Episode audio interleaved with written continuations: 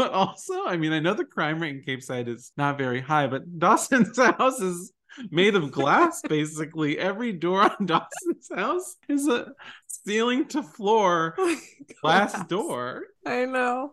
They close him out with that door that's 25 panes of glass. I was like, who's who's being stopped by this? Oh, Dawson, look, there's your mom. Back to you, Bob.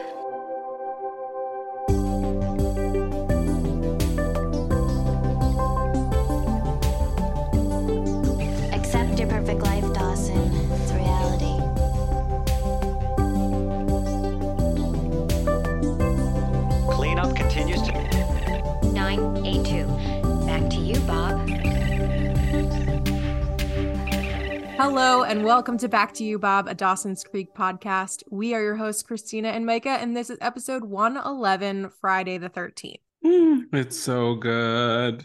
So good. So scary. You did think it was scary?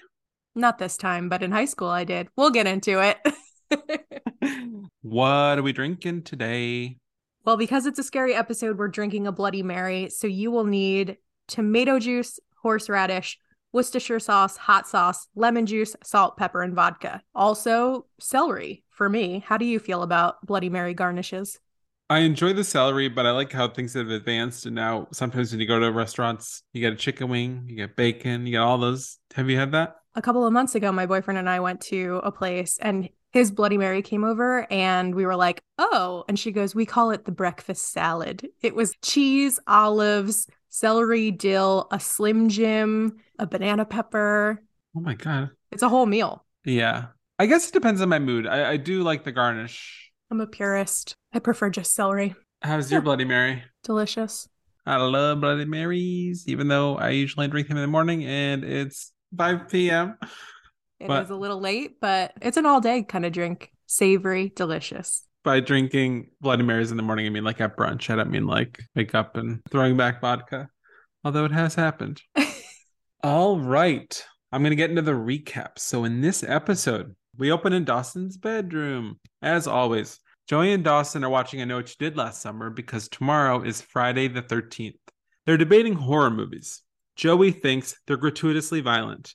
She says the world is sick and demented enough. He says they're a good thing because they show people overcoming their fears and conquering evil. It's a classic Joey Dawson cold open debate. Joey changes the channel and it ends up on a local news report talking about how there's a serial killer going up and down the East Coast named the Lady Killer. He's attacking young women. This proves Joey's point that the world is scary, violent, sick, and demented. At school, Pacey and Dawson are walking, and Pacey is waiting for a scare because Dawson has a history and a reputation of pulling scary pranks all day on Friday the 13th but Dawson tells Pacey he's sick of trying to make his life imitate movies. He learned his lesson from trying to create a romance movie with Jen. However, he does scare Pacey and he also scares Joey, and he does this constantly throughout the episode. He invites everyone over later that night for a seance. Cliff invites Jen out on a date, and they end up talking about Dawson in that moment because she said she's on a break from men. And he says, You're on a break because Dawson was no fun. But she defends Dawson. She says he's actually really thoughtful and clever, he has an amazing sense of humor, and he always makes things interesting. Finally, she agrees to go on a date with Cliff, who later turns to Dawson for advice on what to do on a date with Jen. So while she's home alone, someone is calling and stalking her a la Drew Barrymore in Scream. It's really freaking her out because a note was left in her locker saying that she was going to die that night. And of course, there's a serial killer on the loose. She shakes it off and she's sure that it's Dawson, pranking her like he does everyone else. Pacey, Joey, and Dawson go shopping for snacks, and they meet a woman named Ursula at the store who's in the middle of breaking up with her boyfriend. Pacey invites her to join them for the seance at Dawson's house. While they're inside getting the snacks, a stranger's outside talking to Joey and he's saying he's lost and he needs directions. Dawson interrupts and he thinks it's weird and he says, Didn't your mom ever teach you not to talk to strangers? So Pacey and Ursula run out of the grocery store. They're being chased by her boyfriend and they all end up back at Dawson's house for the seance. Jen, meanwhile, is a little weirded out when Cliff reveals that their date is at Dawson's seance. So, with everyone together now, they're gathered around the telling horror stories. Dawson is scaring everyone all night except for Jen. Ursula's being crazy and hilarious and outrageous all night, and the power goes out, and it's a little weird because it's hours ahead of when Dawson scheduled it to as part of his pranks. So while he and Ursula are investigating the power outage, she says that she sees a spark between him and a girl in there, and she's actually talking about Joey, but Dawson's talking about Jen. And Ursula says, Well, that's the problem. You're dating the wrong girl. You should be dating the brunette. Dawson is freaked out because these things are happening that he didn't plan. And he gets really scared. And it turns out that everyone got sick of being pranked all day. So they turn the tables on Dawson to scare the living crap out of him. And they all have a good laugh. But Dawson swears to Jen that he's not the one that's been calling her and doing all these weird stalking things to her. And this bothers her, and she wants to know why she actually isn't included in the prank. So why can't she be one of the gang? And he says, You know, you dumped me. I just figured it didn't want anything to do with me. She says, They'll figure out whatever's going on with them, but please, in the meantime, don't leave me out of things. So then Eddie, Ursula's boyfriend, comes to the house and he's trying to get in. He's breaking windows, he's banging on doors, he's scaring them left and right, chasing them all around the house, and he's trying to get in to talk to Ursula. He gets in, he attacks Pacey, and Joey beats the living hell out of Eddie with the frying pan. Ursula comes to Eddie's defense in the moment, and the two lovebirds take off together. They're crazy. Later, Cliff reveals to Jen that it's been him that's been stalking her all day, and he wanted to be fun and clever and interesting like Dawson. Jen says she really doesn't think it's working out between them, and she advises Cliff to just be himself and not try to copy Dawson or anyone else. When Joey and Dawson are alone, Dawson says that it really freaked him out seeing Joey with her throat slit earlier during that prank. Dawson said it would make him really sad if Joey died. And Joey says, Well, she would be really sad if Dawson died. And it's weird, but it might just be the closest thing we're going to get to them admitting they have a crush on each other. As the two of them settle into bed for the sleepover, they see that the lady killer has been arrested. And it turns out that it's the man that Joey was talking to earlier that night. Creepy. So creepy. I love this one. It's a classic. I think it's up there on like some of the best episode lists of the series. Yeah, there are three episodes that stand out to me this season, and then the rest are kind of like scenes and moments. And this is one of the episodes, along with Breakfast Club and the pageant. I would say this one, maybe Hurricane and Pageant for me. Yeah, I love Hurricane too. I feel like we Oh. talked about this when we recorded that episode. I didn't remember how much I liked the episode as a whole until we watched it again. Yeah, I would agree with you on Breakfast Club too. I don't. It's hard. Definitely these four. Well, common denominator, this episode was written by Mike White, who wrote The Breakfast Club. We talked about him extensively in that episode. If you'd like to go back and listen, he's amazing. He has been a TV personality, a writer, a director, an actor. He's just all around a really cool guy. He has two animated features currently in production. I feel like those are something that might not be marketed to us. The fourth Despicable Me movie, which I haven't seen any of them, but I hear that they're fun. And the fact that he's writing one, I think means they probably are really fun. And another animated movie called Migration, which is coming out this year. It is Awkwafina, Elizabeth Banks, Danny DeVito, Keegan Michael Key. It just seems like it's going to be one of those movies that both kids and adults will enjoy. So I was just gonna ask that if the animations are gonna be kid movies or like four quadrant co-viewing. four quadrant co-viewing is a TV term. I think what I meant to say was family PG animated movies. I just clocked into my work personality. That was weird. I'm going to write up some TPS reports and lay out some action items. family movies. Are these family animated movies or are these adult animation? Yeah, it's rated PG. Oh, good. Fun for the whole family. Oh, they haven't revealed any casting for White Lotus 3, have they? In my head, they did, but maybe they did not. Only Belinda, was that her name? Yes, that is what I'm thinking of. Because everyone's trying, everyone's publicly auditioning for White Lotus season three. Like when they get asked, I'd love to do a limited series. I don't know, like White Lotus season three. Anyway, director. This episode was directed by Rodman Flender. He has a handful of horror movies on his resume, which makes complete sense given the episode. The Unborn, Leprechaun 2, Idle Hands. He directed two episodes of Tales from the Crypt and two episodes of Scream, the TV series. He also did episodes of Party of Five, Gilmore Girls, The OC, Ugly Betty, and The Office. And he did the Conan O'Brien documentary Can't Stop, which was about the comedy tour that Conan O'Brien went on when he was legally not allowed to be on television, which is something that I went and saw when I lived in Los Angeles. It was really good. And the documentary is super interesting. So Rodman is kind of the perfect guy for this episode. He has the horror experience, he has the Party of Five Gilmore Girls OC Ugly Betty experience. Yeah, perfect. That's exactly what I was going to say too. So I think our brains are melding together. But when you're reading the resume, I thought, oh my God, perfect. Party of Five and Idle Hands, Leprechaun, horror. Wow. Yeah. And you can tell. I mean, the, the jump scares are there. There's definitely a tension throughout the episode that is done really well. Yeah, this was a really good one. I loved it. The horror, it was shot like a horror, you know, the angles, the quick zooms. Mm-hmm. Guest cast shout out? Yeah, let's do a guest cast shout out.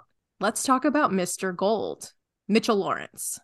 This is actually his last episode of the series. So we thought it was an appropriate time to give him his due. He has a long and interesting career. He has 26 uncredited episodes of SNL from 77 to 81. So to me, that basically means that he was one of those people that pop in. Sometimes they have people in the audience asking questions or people that are not main cast that kind of pop in through the seasons. But 77 to 81 was Bill Murray, Dan Aykroyd, Gilda Radner, John Belushi, golden era of SNL. Just so cool to think about him just kind of like hanging around at SNL during that time. That's crazy. I only know him from this in 90210. So, are you ready for me to blow your mind? Yes. He is not in 90210. Stop it. He has a twin brother named Matthew Laurance who is in 90210. My God. How ridiculous is that? Okay, so this was a this was a fan request guest cast shout out because Sarah from Burbank, California had written in and said, Why wasn't the guest cast shout out Mr. Gold, who played David Silver's dad on Beverly Hills 90210? And I said, Oh, we got to do it in the future. And now we just, we just blew the thing wide open. You blew the whole thing wide open. Hate to break it to you, Sarah, but it is two different people. They are identical twins. They both have long running acting careers. Oh my God. Do you remember a soap called Santa Barbara? Of course. He was in 13 episodes of that, which is like nothing, a drop in the bucket for a soap. But he was in 13 episodes. Mitchell, our Mr. Gold, and his brother was in four episodes. And the character name is Ben Arnold. So Mitchell played Ben Arnold, and Matthew Laurance played Ben Arnold number two.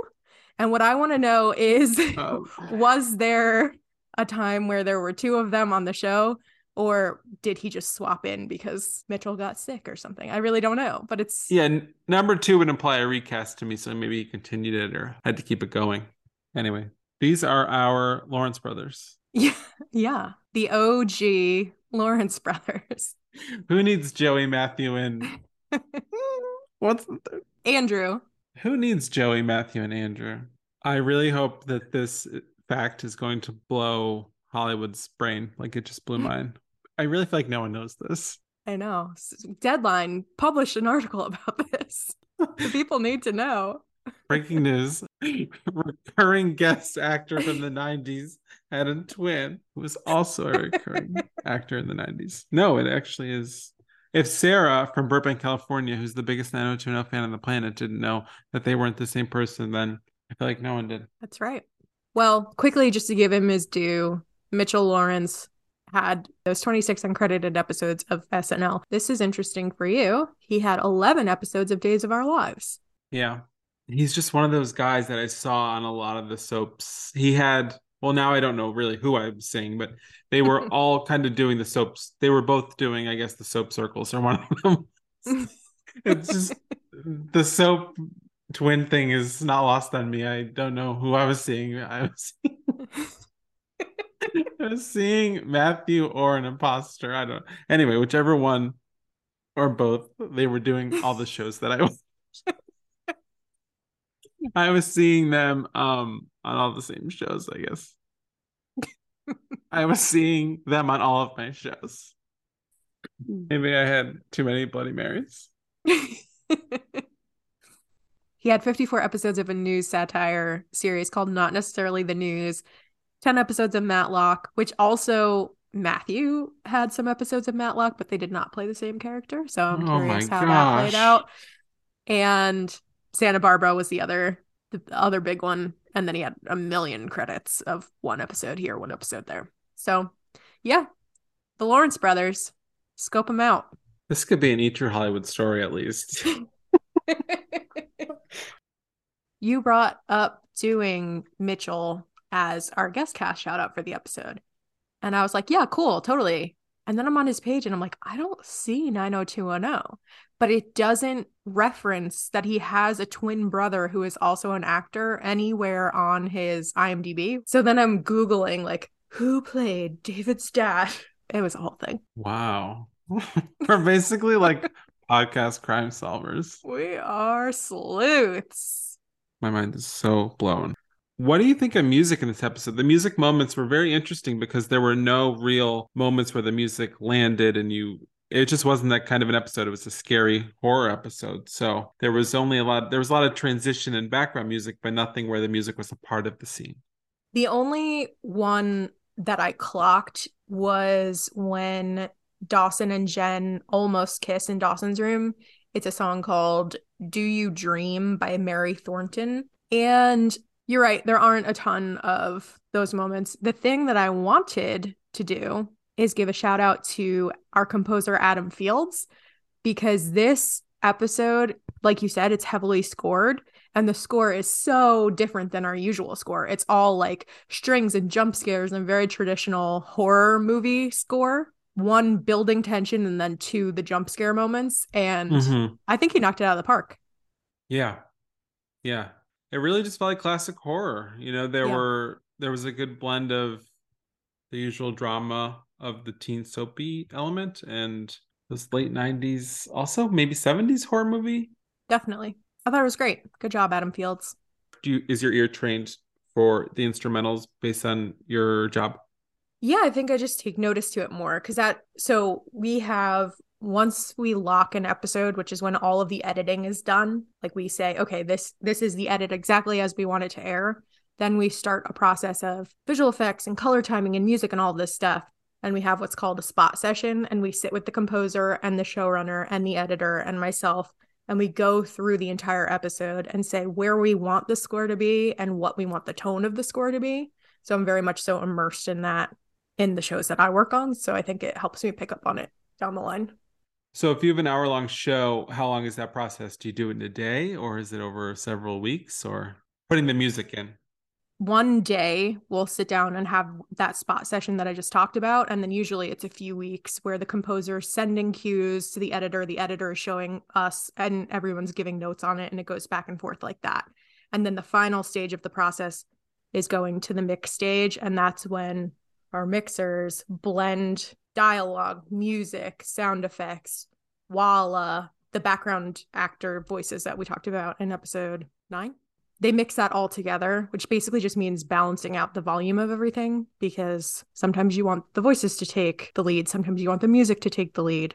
And for an hour long that you work in mainly, uh, how long is a sound mix? Is that a day? Usually it is two to three days of the mixers working alone. They get all the material in and they kind of do their preliminary balance. And then myself and the showrunner and any other creative producers will come in, sit on the stage, and give our notes. We'll listen to the thing, give our creative notes, and they'll address them, and we'll do work that way. And then the next day, the studio and network come in and we do the process again. We listen to it, they give their notes. So it's usually a five ish day process, a week. Mm. And what are notes you'd hear? Like, I want I want to start a second sooner. I want louder. Yeah, sometimes it's music notes. A lot of times it's that ADR line is sticking out, or this was too noticeable. This dog barking in the background, can we lose that because it's distracting from what's going on in the scene? There are a million different notes, and ultimately, the showrunner, generally speaking, is allowed to have final say.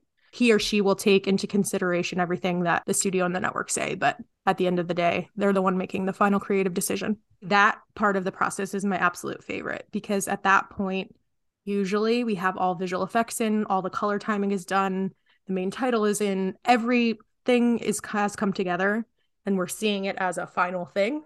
The whole post process is so technical. You have to, I think you have to have that mind for it. A lot of moving pieces. Well, that was cool. That was a cool lesson. Tune in next week for your next lesson from Christina, the post production producer. Tell us about Avid. Avid is the software you use software. to edit. Oh, That's a little inside baseball. Is it a past versus present time? it is. What do you got? A past versus present thing. I think I thought Ursula was really annoying at first when I was 15, 16, and now I think she's really kooky and funny. She brings a little life to the episode. Definitely a good tension reliever and very kooky, very funny. The only thing that I had, which I alluded to at the beginning of the episode, is I used to hate this episode. I used to think it was so scary when he comes to the car window and Joey's in the car alone, the guy who ends up being the killer. It just freaked me out so much. I was such a wimp when I was middle school age. I feel like high school is really when I started watching scary movies and getting into that kind of stuff.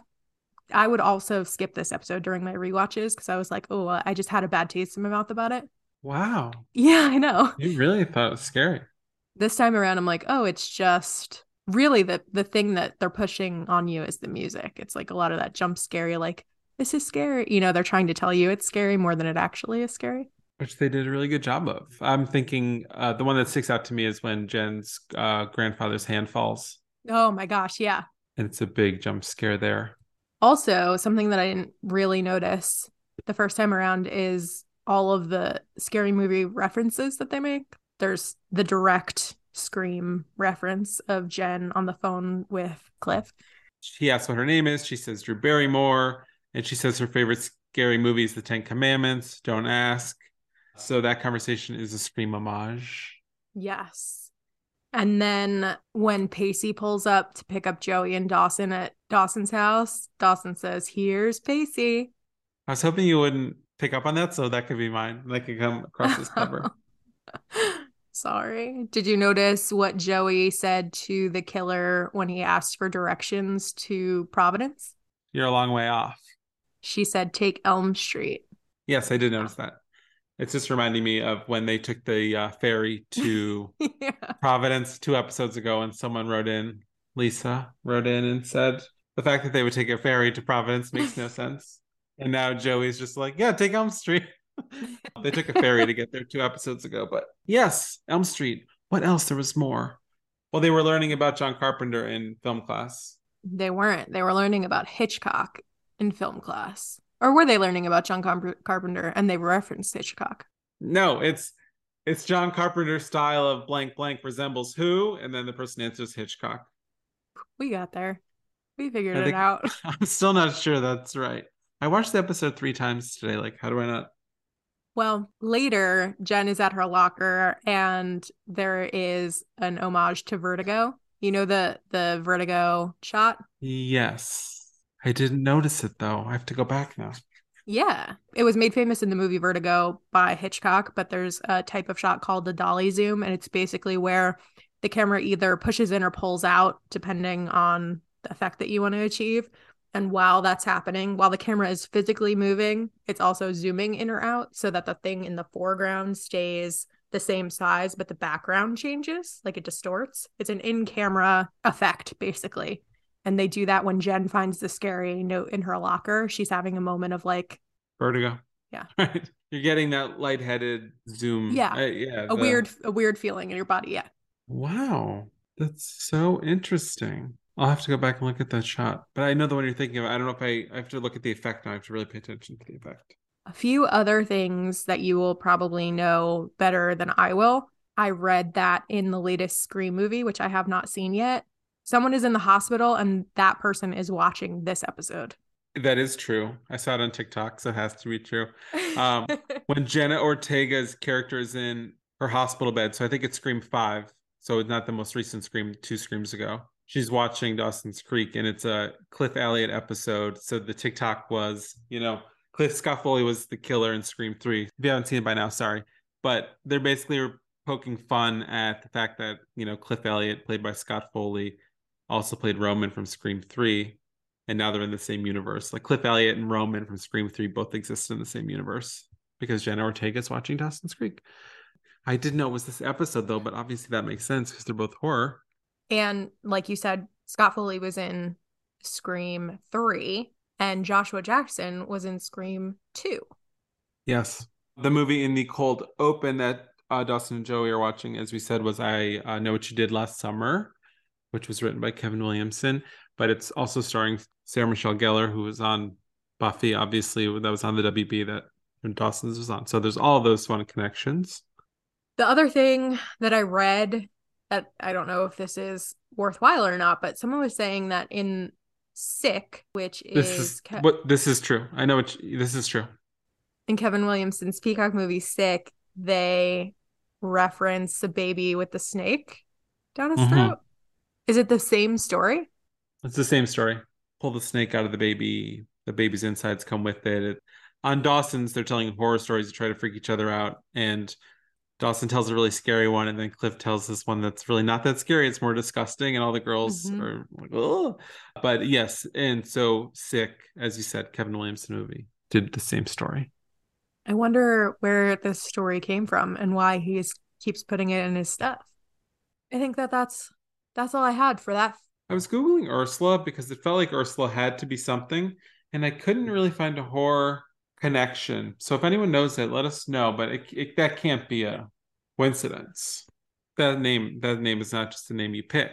Like, wait, Hmm. what is it? It's Ursula. Shall we open the floor? Let's open it up. What do you got? This is just like an overall for the episode. Dawson does not strike me as the kind of guy who would like pranks, like in general. I feel like when you're a prankster, you're opening yourself up to reciprocation, and he does not strike me as the kind of guy who would like to be pranked. Like he's a control freak. He he just doesn't like that, I don't think. So I found that interesting.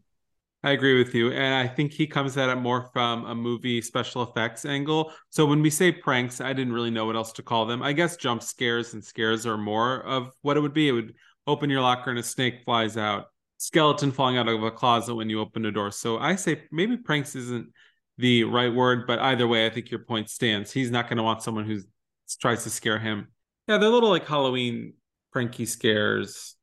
Cheesy. I mean, they're all cheesy and corny, but I think they he's he's tapping into his like horror director side and just trying to set up little Like an experience. yeah yeah He's gonna have a seance and he's gonna make sure the lights go out. Yeah i don't think he would like that i don't think you'd like that dawson Pacey is back at the blue locker this episode. If you recall, he went from the blue locker to the yellow locker. He's back to the blue locker. but while we're on the topic of dawson and the pranks i just wanted to say that i thought i really liked dawson in this episode i was a little annoyed with him last time because his Mhm. lamenting just gets really old when you watch them in such close succession as we do and are but he was really fun in this episode. You know he was just he was more upbeat he was more fun to watch way less neurotic. He really only had one neurotic scene towards the end that jen initiates almost but and i also just wrote god this show was so good. Because it was just one of those episodes where it was entertaining it was fun everything was popping. There was i mean mike white kills it every time but it just had that tone where it was a good mix of the fun, the drama, and like this, this episode is why you love these characters in the show. It's just a really good example of the show. On that Dawson being tolerable this episode, he has this moment that I kind of glossed over the first handful of times that I watched it, but with Pacey at the locker, because you can tell that they're leading up to something. You can tell that what ultimately happens is something pops out of Pacey's locker and it's one of those jump scares. So you know something's coming. So the first few times I rewatched it, I was just like, what's going to happen? Like waiting. But when I tuned in to what he was saying, he gives this whole little monologue about how much he romanticized his and Jen's relationship and he took it too far and he was trying to write it like it was a movie and all of the things that we've been saying since the beginning, he's realizing and he's saying out loud. And we've been talking about his growth. I thought that was a huge moment. I totally agree, and I wrote that down that I wanted to talk about. Yeah, I liked I liked that moment. He's seeing his flaws and he's growing, and we've talked about that. People think Dawson's annoying. We think he needs to be. I think he needs to be because who wants to watch a boring, perfect protagonist? You know, they need to make mistakes, et cetera, et cetera. But it was fun to see him acknowledge it. I thought it was great. Did you get the feeling this episode that this is where Jen is turning more? I want to be with Dawson, and Dawson's turning a little bit more. Yes, I don't want to be with Jen. definitely. And I think in my memory, that was actually next episode, but it I agree. is this episode for sure. Yeah. We were there. He was I mean he was there. We were not I wasn't there. We weren't there. We didn't pick up on it, but Dawson is there. Yeah, for sure. It was weird to me that Jen didn't change. clothes from school to the date. She doesn't care. you know, and she's just that speech she gives at the end of is it eight? Yeah. hmm I'm I'm pretty, I'm smart, I'm great, I'm complicated.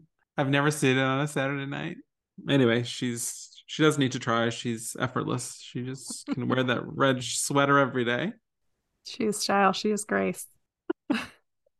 Something I thought was funny is that Joey says how much she hates.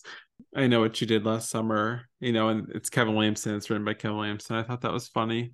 I wonder. She says it sucks. You know, she makes the argument. You know, we don't need scary movies. There's enough violence. But then she says specifically, this movie sucks. I would like to imagine that Mike White wrote that as a way to make Kevin Williamson chuckle when he read it. I hope that's what happened. Let us know, Mike. We know you're listening. we know you're sitting next to your Emmy Award, just listening to Back to You, Bob. Probably need some background chatter for writing White Lotus season three, which you're not doing because there's a writer's strike. you are so right. There is a writer's strike. We are not. We, we better not be writing. Maybe he is listening. Oh my gosh, he probably needs stuff to do. He's probably so bored. He's honestly probably shooting a second comeback on Survivor or something that doesn't require writing. So Kevin Williamson, I think, based on Instagram, has been going to this one lot. So if I go there, if I have enough courage, I'll introduce myself. But I, as we said last episode or the episode before, I was in a car accident. I'm still without my car because my car I'm missing for days. I can't even. my car was car napped. It was stolen. Literally. But anyway, it went it it went fully missing. yeah, it's, it's such a long story. Hopefully, I'll eventually make it up to the valley one of these days, and I could see Kevin Williamson and Julie Plec and be like, "Hey, I've started a podcast because for you because of you," and then I'll get a restraining order.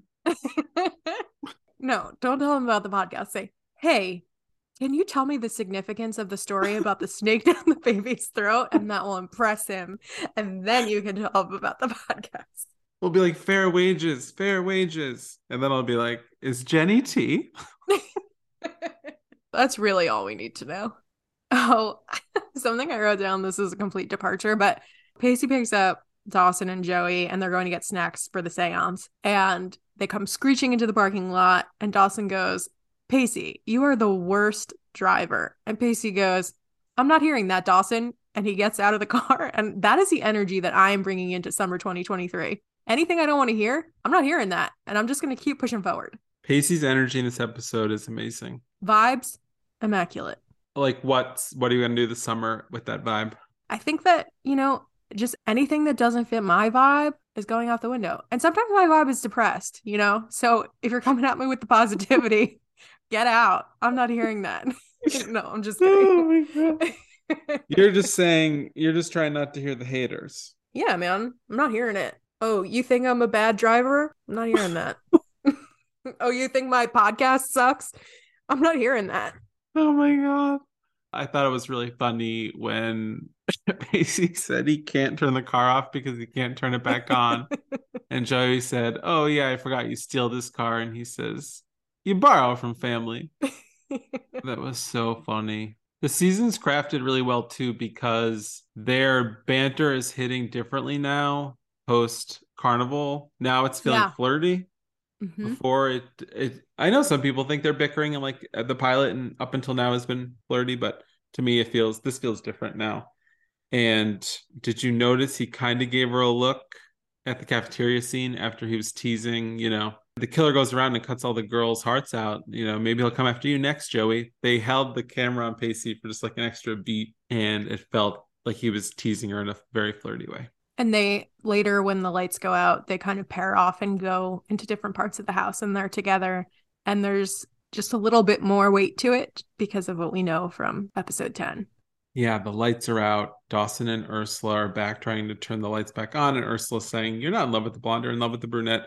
And in conjunction with that scene, Pacey saying the same thing to Joey, you know, you two are in love. And she fires back and she's like, Your mother complex is going to get us all killed. That older woman you brought, you know, implying that this older woman that he brought is crazy and going to kill them. And she said she had a knife in her purse and all these things. And also referencing Miss Jacobs. There was some definitely some flirting and teasing going on there. Mm-hmm. But Mother Complex made me laugh. But also, if Pacey really loved Joey, actually, if either of them really loved Joey, they wouldn't leave her alone in the car when there's a serial killer on the loose. I know. It's actually crazy how casually they talk about a serial killer being on the loose. Like when, when Jen at the end of the episode is saying to Dawson, Why didn't you prank me? You know, if not you, then who? He's like, Maybe it's the lady killer. I don't know. it's uh. It's probably the serial killer, Jen. I don't know. Yeah, it was so funny. Also, you brought up this point, I think at least twice, the ladder.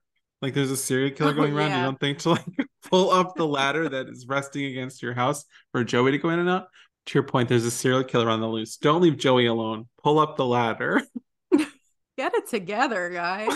but also, I mean, I know the crime rate in Capeside is not very high, but Dawson's house is made of glass basically. Every door on Dawson's house is a ceiling to floor oh glass door. I know. They close him out with that door that's 25 panes of glass. I was like, who's who's being stopped by this? It was not great security in Capeside, Massachusetts. But also, like, there's also a scene when Pacey and Ursula they're in like they're on the screen porch, and the guy just like busts through the screen, and I just thought, wow, this house is an easy target. Criminals head to Capeside, the fictional Capeside. Anyway, I don't know. I just thought there are so many glass doors in this house. He could just break any one of them, which he does. He breaks, you know, his hand in. To be fair, though, that was always one of the things I said about Scream. If I lived in a town where there was an active serial killer in the town and they told me I didn't have to come to school, I would be driving to a relative's house far, far away. And they're like, let's have a party. Like, yeah, I wouldn't. I mean, I was, I still, I would be like, I want to be with my parents, but I think her dad does. I wouldn't want to be with friends if there was a serial serial killer. put your parents in the car and drive their asses anywhere. Early pandemic, I wanted to get in a car and drive to my parents' house, like three thousand miles away. Like that's how Yeah. free, I was. Like, we're quarantining. I need to be over. So I don't know. My first instinct is always just stay with family, go to family. Like we said, I was a nerd. I wasn't. I didn't have You- friends, so no one would stalk my group of friends. No, just kidding. You're like the opposite of Jen. I never went out on a Friday night. Oh my god. I have a little something something.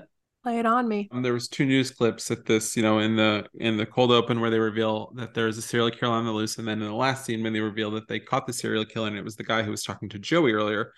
But I don't think it was Gail's news station. I was wondering that. I think maybe in the last news clip, as they're cutting to credits, he might say something about Bob. So it might be the same news station. But anyway, Gail was not working. I just thought that was a weird choice. But I guess their only options were to have it be Gail or Bob for it to be identifiable. And do, we don't even know where Mitch and Gail are, right? No. So this is a 13 episode Probably dead.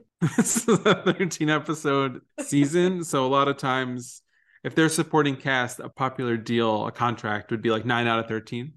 Mhm. So contractually, they need to be in nine. I think you can use them more, but they get substantially more money per episode. That's built into their contract. So I'm assuming Mitch and Gail were on a nine out of 13, and they just weren't. They weren't in this, but it struck me as odd when a news report was playing such a- an important role in the episode that they wouldn't use one of the main characters was a news reporter. But I'm sure now, looking back, it's because she wasn't contractually obligated to be in this episode, so they didn't want to use her because they didn't want to pay her. Oh, this is just a small thing, but I loved when they go to get the snacks. They see Ursula and her boyfriend. Ursula asks if they're having a party. Pacey says yes. And she asks if they're going to have booze, or I forget how it goes down. And he says if she would get them some. And she steals a bottle of wine. And then they get outside and she hands it to him. And he goes, Cabernet Sauvignon, my favorite. yeah. Oh my god, that was so funny. He pronounces it phonetically, basically. Very funny. The other moment and shot that I loved was they're telling the scary stories around the table. They're all sitting on the floor around this round table. And Ursula starts telling a scary story about a random stranger woman who you invite into your house. And you know, she's had a fight with her boyfriend and what you don't know is that she has carries a knife in her purse and she likes to go around slitting people's throats. And there's a shot from her perspective of the five of them sitting around the table staring at her and then all of the lights go out. It just was I loved it. I thought it was perfect. It was so funny. Yeah, as we said earlier, Dawson they're telling horror stories. Dawson's is scary. Cliff's is really awkward and doesn't land, and then hers is Like This- actually scary, like an uh, current threat. yeah, and that shot of all of them looking at her is really funny. But also when she first gets there and she's walking around the living room and she is like, "Oh, I love this place. Like, look at all this." And she looks at the door, the door, big door frame, and they all kind of peek out. It's very funny. It's also a very funny shot. And we considered giving the guest cast shout out to Ursula, but we just thought, you know, Mr. Gold has been with us and he hasn't gotten it, and you know, Yeah, Jennifer McComb, shout out. she's she's a good, you know, she's still working. She was in The Cleaner, the movie The Cleaner in 2021. This is random. This has nothing to do with anything. I love Pacey's Jeep. I know. That wood paneled, like Jeep Cherokee. Grand Wagoneer, maybe? Yeah, yeah, yeah. I love it. And I do think it's like the perfect New England car. The navy blue with the wood paneling. I know. Wood panel. I love a wood panel 90s. Just, oh my God. All the family road trips from the 90s. But I also, in my mind, Joey's sweater, the green one, don't you like have Yeah. that burned into your memory? It's a little reminiscent of the sweater that she wore in Breakfast Breakfast, Club. Club. Yeah. Yeah. These images of her just burned into my brain. Her style, I guess, is the most distinct. This is just a weird little thing I noticed that they see Ursula and Eddie fighting in the grocery store. And I keep saying grocery store, but it's a 7 Eleven. It's a. hmm Convenience store. Pacey immediately says, when he sees them fighting, he says, you know, should we do something? And Dawson's says, domestic squabble, stay out of it. Thought that was interesting that Pacey lovers and Dawson haters could put in their arsenal. That Dawson's first reaction was to like not get involved when he saw an abusive, weird situation happening. And Pacey's first instinct was to help her. That stood out to me too. I thought it was very interesting that Dawson didn't even think twice about it. He was like, no, look the other way. This is a side note, but I do love watching those shows like What Would You Do, where they have candid camera and they see people at a restaurant at the table next to them, they're getting treated unfairly. Or so, oh God, I love watching those shows. Well, that's what's also super interesting about something we talked about last week in our What You Watching segment. But jury duty, they put him in situations that were out of this world kooky, and he always reacted so kind. I always hope I'll do the right thing, but you know, you just never know. And then the only other thing I have is when Joey just went like full Sarah Connor and just started hitting Eddie over the head with Oh my gosh. she hit him with a frying pan and then she just jumped on him and just really started she probably got a good like five or six whacks Yeah, I actually did not write that down, but the whole time I was watching it, I was like, she is going, she's trying to murder this person. She has a cast iron frying pan. which good for her it's also cute she's coming to pacey's rescue but yeah she just beat the like he's they're going to the hospital That is a conversation that would come up on the mix stage because I bet they put in a more realistic cast iron frying pan sound. And I would bet that someone at the or network was was like, he would he would be dead. let's Yeah. let's reel it back. Because you don't even see any blood. maybe she was hitting his shoulder, but like the, the shot you see. So it's actually for Scream fans. I know there's a big Scream Dawson. It's that Melissa Barrera at the end of Scream 5 shot where she's just going doom, doom, just crazy. That was wild. That was wild. Wild. Yeah, that was wild. Before we close it out, I know we kind of touched on it at the beginning, but what are your thoughts about the scene where Jen and Dawson almost kiss? That was the scene where Daw- the way that James played it in that scene, Dawson just he didn't care as much as we've kind of seen him. And Mhm. so this is the scene where I saw Jen giving more than Dawson really was. Dawson almost didn't want to talk about it because he ran to his room and Jen chased him. And we haven't really seen Jen ch- chase down Dawson a lot. And this is where I started to feel the roles were reversing and he's slipping away a little bit in a healthy way and she's moving forward a little bit. So it kind of is what Pacey recommended that Dawson do. Like, ignore her. he wants to leave her off the list because he thinks that's what she wants and he thinks it's healthy. And she's saying, you know, don't leave me off. So it's probably like, you know, you want to be invited, but you know you won't go kind of a thing. I don't know. But also, I feel like it could have been like a sweet friend moment Mm-hmm. of, I still want to be your friend. Like, don't not prank me because you think that we're broken up and I don't want it. But then she tries to kiss him. Mixed messages, but we support women. We support women and the freedom to change their mind. Amen, sister. the the right to choose. what an episode. This this is this is one of the episodes I would put on my list for people who aren't watching every episode. Mhm. I'd Yeah. say this was one you gotta put on. You gotta watch. And one last fun fact, not about the episode, but about Dawson's in general. This week is 20 years since the series finale aired. Oh my god. Yes. It's so weird. I remember where I was exactly. This one summer growing up, we renovated our basement and we put this like amazing TV room down there to watch TV in that summer. So it's like nice and cool down there, you know? And that was the summer of that finale. So my mom and I watched it down in the basement in this nice finished room. And then we had a horrible flood that year. And so we never, they never redid the basement with the same Oh, so that was the only summer that I have memories watching TV in our like basement. that's such a bummer. Yeah, and I remember this is getting way ahead, but I remember really not liking season six, and I was feeling whatever about it ending, and then the finale was just oh my god, they want it back, they want it back. Is it time for Creek Speak? Yeah. Barton Keys on Instagram said, "Personally, I want more cursing. Great show, keep it up." so this is in reference to a previous Creek Speak where someone said, "Great show, but stop cursing." We've really toned it down, but as a girl from New Jersey, it's not easy. So, Barton, I'm glad to hear that you would still listen if one or two slips through. Only S's, not F's, though. this is also from Instagram. It is from K Wiggs. She says, Okay, when I tell you the way I just passed away at learning there is a Dawson's Creek podcast called Back to You, Bob, I'm screaming. yes. It's hard to name a podcast, and we are very, we were very proud of ourselves. And by ourselves, I mean our producer, Beth. It took us years. Literally years. Another review says, This episode is exactly what I want my podcast to be a perfect parasocial relationship show. Have you seen that meme where it's like a, an ad for ice cream and it's three friends sitting next to each other on a billboard and then one real person sitting next to them smiling and eating ice cream and they're like this is how I feel when I listen to my podcasts. It's really Um. funny. It encapsulates the parasocial relationship perfectly. oh my gosh, that's so funny. So, what you watching?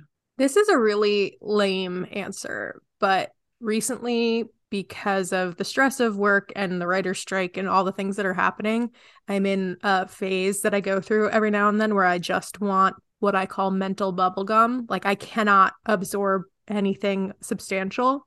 So, I've been watching a lot of like American Idol and The Voice and just those shows that you can duck in and out of and not really have to pay attention to, but they're on in the background. Yeah, good background shows. How is Idol these days? I mean, I haven't watched Idol in gosh.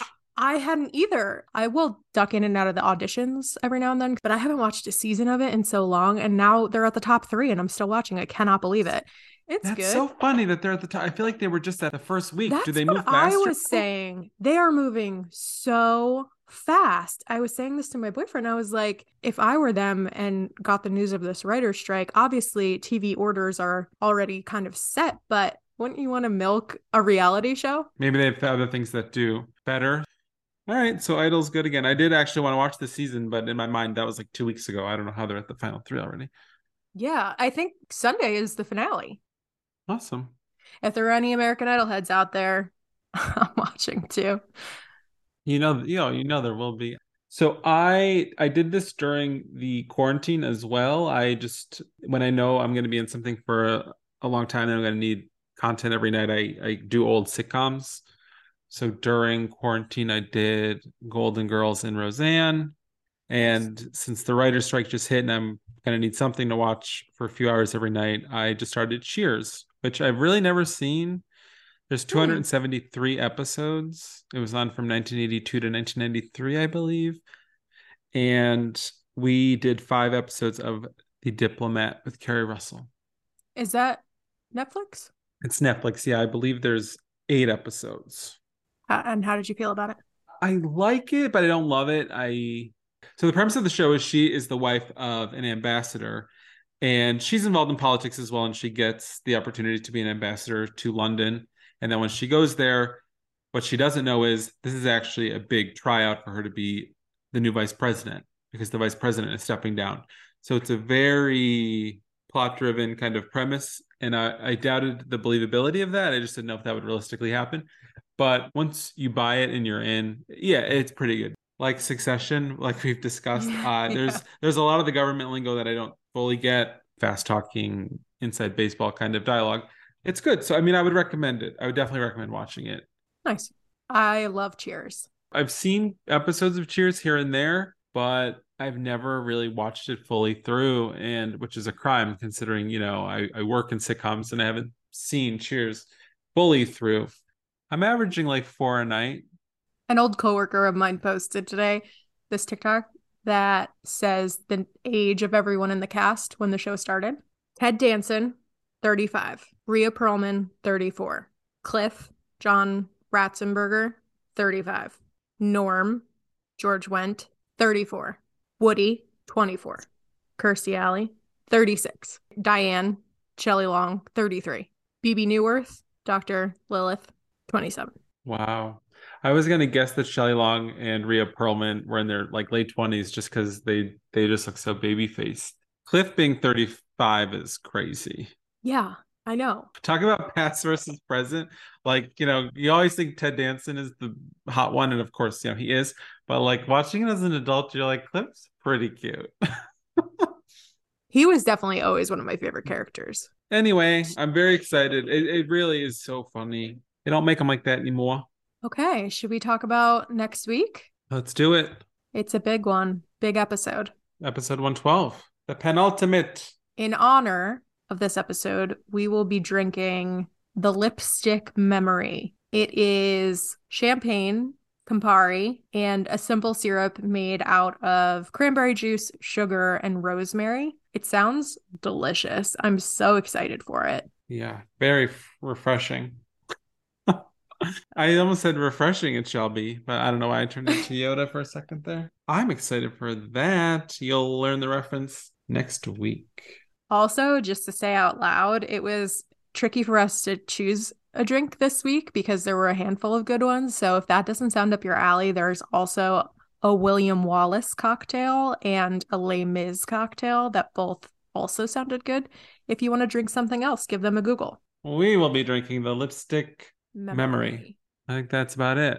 That is it. We will talk to you guys next week. Bye. Bye.